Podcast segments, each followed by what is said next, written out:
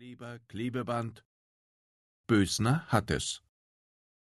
Natürlich auch die HSL Profi GS Töpferscheibe für 1106,70 Euro inklusive Mehrwertsteuer.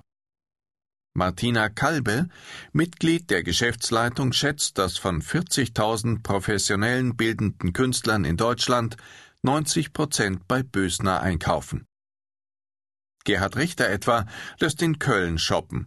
Neo Rauch kommt oft persönlich in die Spinnereistraße 7 in Leipzig, sein Atelier ist gleich gegenüber. Und Jonathan Mese ging für einen Fernsehfilm eigens in Berlin zu Bösner.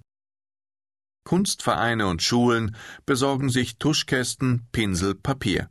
Therapeutische Einrichtungen brauchen Knetmasse und Malstifte. Galerien brauchen Rahmen. Zu Bösners Kunden gehören aber auch Grafiker, Designer, Architekten, Kunsthandwerker, Schriftsteller, Bühnenbildner, Gold- und Silberschmiede. Semiprofessionelle und Hobbykünstler sowieso. In jedem, hat Josef Beuys mal sinngemäß gesagt, stecke ein Künstler. 2008 registrierte Bösner eine Million Kunden. Wolfgang Bösner, randlose Brille, kurz gestutzter Vollbart, trägt ein Glencheck-Jackett in beruhigenden Brauntönen. Das Hemd bis zum obersten Knopf geschlossen, keine Krawatte. Typ zurückhaltender Mann, beinahe schüchtern. Ich war, sagt Bösner, ein introvertiertes Kind, bin am Bodensee aufgewachsen und habe die Natur dort intensiv wahrgenommen. Mit sieben fängt das Kind an zu malen, bis zum 18. Lebensjahr entstehen mehrere tausend Bilder. Der Vater hat inzwischen in Bochum eine Vertretung für Elektroprodukte von Bosch. Bösner studiert Betriebswirtschaft, wird Diplomökonom. Er beginnt ein Studium in Philosophie und Theologie, das er nicht abschließt. Stattdessen steigt er im Geschäft des Vaters ein, wird Verkaufsleiter.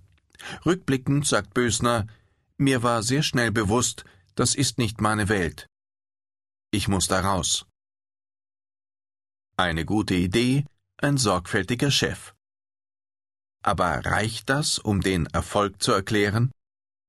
Die Entscheidung fällt 1981. Bösner sagt, ich wusste, ich kann malen, ich kann mich durchsetzen, ich brauche nicht viel Geld zum Leben. Er mietet ein Studio, malt, lebt, wie er sagt, am Existenzminimum, Umso ärgerlicher, dass es nicht nur eine logistische Herausforderung ist, Farben, Pinsel, Leinwände zu besorgen, sondern dass die Ware im Malerfachgeschäft oder Bastelladen teuer ist. Bösner fühlt sich in seiner künstlerischen Entwicklung behindert und denkt, es müsste eine Institution geben, alles in einem Haus, zu fairen Preisen. Irgendwann trifft er auf einen Serienmaler, der aufgrund seines Materialverbrauchs günstige Einkaufsquellen kennt. Bösner spricht Künstler im Ruhrgebiet an, ob sie an Lieferungen interessiert wären. Wenig später versorgt er 20. Schöne Geschichte. Ein Mann hat eine Idee. Richtige Idee, richtiger Zeitpunkt. Die Idee füllt eine Nische, schließt die Lücke zwischen Nachfrage und Angebot. Der Mann malt nun nicht mehr, er macht Runden durch die Ateliers, holt sich Tipps, Anregungen und Kontakte, werkelt nonstop. Er lässt sich nicht unterkriegen, als die Lieferanten ihn boykottieren wollen, weil er zunächst mit teilweise geringem Aufschlag weiterverkauft. Es hieß, der macht die Preise kaputt, der muss weg. Doch Bösner geht nicht weg. Die Mengen, die er bestellt, werden immer größer. Die Lieferanten knicken ein.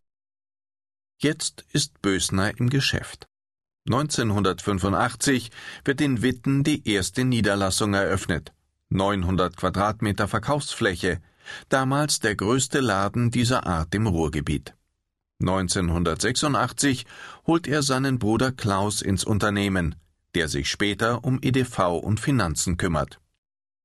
1987 öffnet in Köln die nächste Niederlassung. Forst Inning bei München, Unterentfelden bei Zürich und Leinfelden Echterdingen bei Stuttgart folgen. Es ist aber nicht nur die Idee, die aus Bösner ein Millionengeschäft